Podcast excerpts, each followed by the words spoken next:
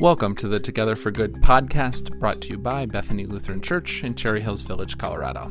Our episode today is the final installment of our Lenten series on spiritual practices. Today I'll be talking to you about seasons and rituals and traditions and how the observance of these different rhythms of life can give greater meaning and greater direction and greater connection to God in our walk of faith. As always, thanks for listening. Thanks for sharing this podcast with your friends. If you think of it, feel free to leave us a review on iTunes. That does just help other people find and discover the podcast. And please uh, share it with friends as well. We really appreciate all the ways that this has, this audience has been growing and expanding, and we're excited to bring you more great weekly content from Bethany. Okay, but let's get into it now. Here is a discussion on rituals, traditions, and seasons.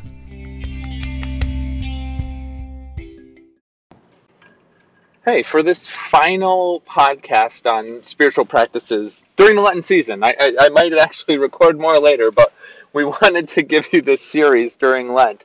Uh, the final practice that I wanted to talk to you about is the importance of ritual and rhythm and seasons. We're in the season of Lent, and as you may or may not know, the Lutheran Church has six liturgical seasons that we observe.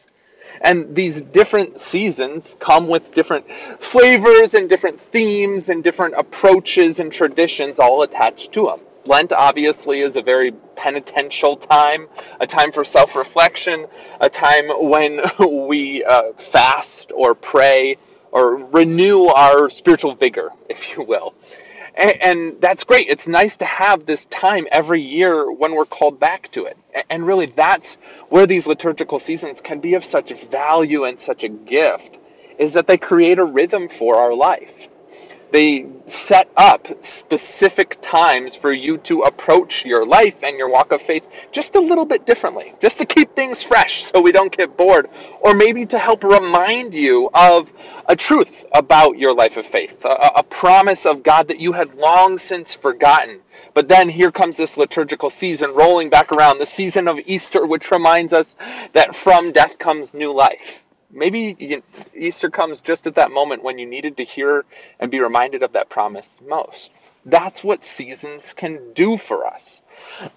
Little known fact the book of Genesis, right? First book in our Bible, Genesis chapter 1 tells the creation story. And in the creation story, the way that it's set up is that God creates, and there's seven days to these creations. And it's very clear that the author's theme is this idea of God bringing order out of chaos. The way that it talks in the beginning of Genesis 1 is it says that the spirits hovered over the waters, um, over the chaos, and then God said, Let there be light, and there was light. And so each day follows this rhythm of God speaking and something coming into being. And what comes into being seems to be very, very intentional, and it seems to bring order to the world that previously was extremely disordered. If you look carefully at that Genesis chapter 1 poem, it's really cool. The items that God creates on day 1 are linked to what God creates on day 4. Day two is linked to day five, and day three is linked to day six. Basically, what happens is that on day four, God fills in what was created on day one. And on day five, God fills in what was created on day two. On day six, God fills in what was created on day three. And so there's an order to that first chapter of Genesis just inherently in and of itself. It's all of these systems and rhythms being established. Another piece to that Genesis chapter 1 poem, I, I like to call it a poem because it really does read like poetry, is that there are seven days described. And within Judaism, there is something called the chiastic form. This exists in literature as well. And the idea of the chiastic form is that the meaning is in the middle. So, um, if you ever listen to a lot of parables of Jesus, oftentimes within the Gospels, Jesus' parables will be clumped all together. And then the real true meaning of what Jesus is getting at can be found in the parable that's right in the middle of that long section. And so that can help you understand what some of these other parables around it might mean. It's a chiastic form. Uh, Harry Potter. Is uh, seven uh, uh, seven books within the Harry Potter trilogy, and if you look at it, book four is the real turning point. The first three books in the Harry Potter story are all about Harry at school, and he goes on some adventures, and some funny things happen. But then in book four is when Lord Voldemort returns. Spoiler alert: um, he finally returns at the end of book four, and so then the the next three books are all of Harry um, battling this new Lord that's risen to power, this new Dark Lord. So you get the idea. It's chiastic form, and within the Genesis parable that I was talking about, the Genesis poem, Genesis chapter one the fourth day of creation is when God creates the sun and the moon and the stars. And it says specifically within the scriptures that God creates these and sets them into motion to mark the seasons. God creating order out of chaos really finds its emphasis in the establishment of seasons and rhythms. Within Judaism, of course, there are all sorts of festivals and traditions that help mark the times of year. Those festivals and traditions also give meaning and identity to the Jewish people. And it's all just a reminder of what a gift these seasons and rituals can be for our life of faith. The ways that they give rhythm, the ways that they give identity, the ways that they help us live and move and breathe within the world. And so that's why we're talking about seasons and rituals and traditions as a spiritual practice, because they do give added meaning to our life, added identity and direction. We are people who fast for 40 days during the season of Lent. We are people who celebrate the risen Lord during the season of Easter. We are people who look towards the coming of Christ into the world during Advent. We are people who celebrate the birth of Jesus on Christmas. You're starting to get the idea. In order to give you some specifics about this, though, what I would say, what I would really encourage you to do, is to find further ways to observe the seasons. Establish your own rituals and traditions that link with these times of year because these times of year are a gift. They give rhythm and identity and purpose to our life.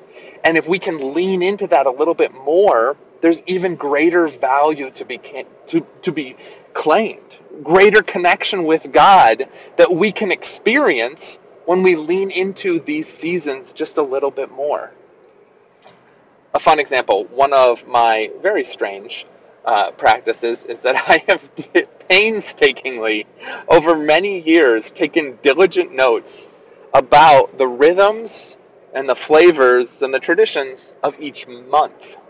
Now, the months are not liturgical seasons January, February, March but they're very clear markers on our calendar of something changing. After February 28th comes March 1st, unless it's a leap year. but what I've done is really tried to pay attention to what, what does life feel like in the month of March? What, what does life feel like in the month of January? What would I really want to do during those times of year that might give greater meaning to that particular month of the year? Let me give you some examples. I've, I've done a lot of thinking about the different flavors that come throughout the course of the year. Yes, because we have, you know, Target and Amazon and all these ways to buy whatever you want, you could probably buy any sort of flavor of anything at any time of the year if you really wanted to. But there is something really special about having a pumpkin spice latte in the month of October. It just feels right. It just tastes right. There's something special about having sugar cookies at Christmas time. Different flavors tend to have different times of year that they link with. And so I've created this 12 month calendar and really given a lot of thought to okay, what are the specific flavors of each month? And how could I bring greater joy, a greater intentionality to the month of March by the flavors of things that I eat.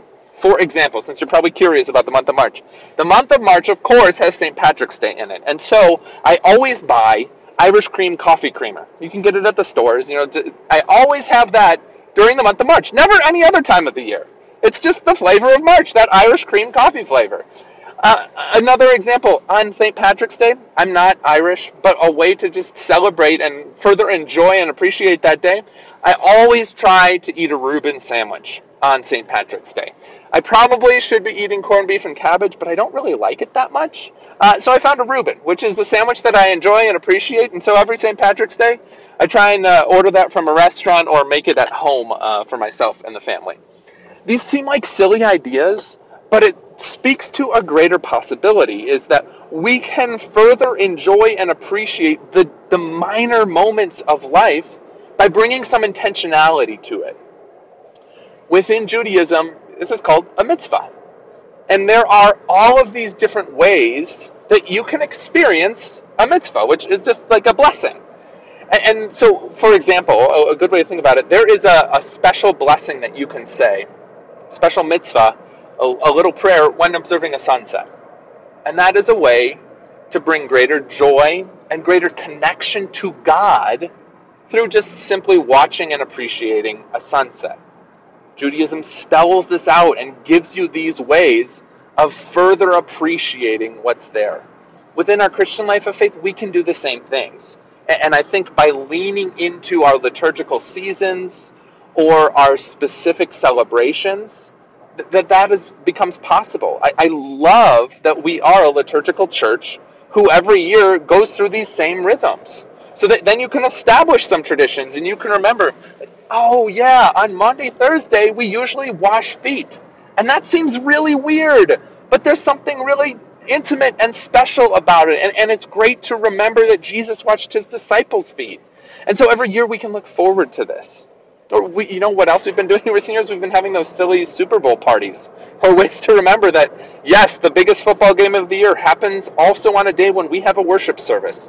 But how can we as a community bring greater joy to that day uh, just by remembering that, yeah, there's a world that goes on around us that has football games. Uh, and we too can appreciate and celebrate that and realize that God blesses us with entertainment.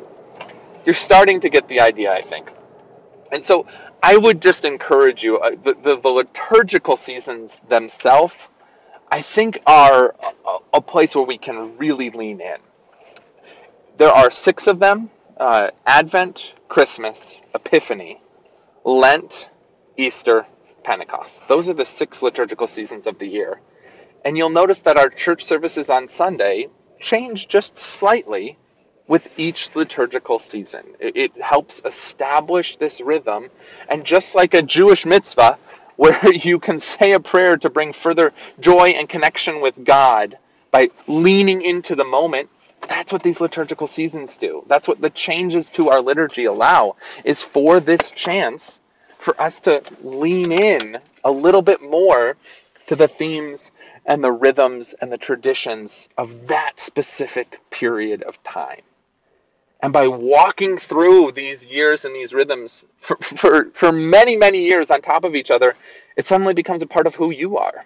And so the month of March rolls around and you're feeling like, yeah, it's it's like Lent. It's always snowing outside in Colorado.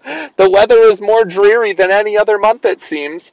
And so maybe I can take this time to to self-reflect a little bit more, to to focus more on a life of prayer and my interior life.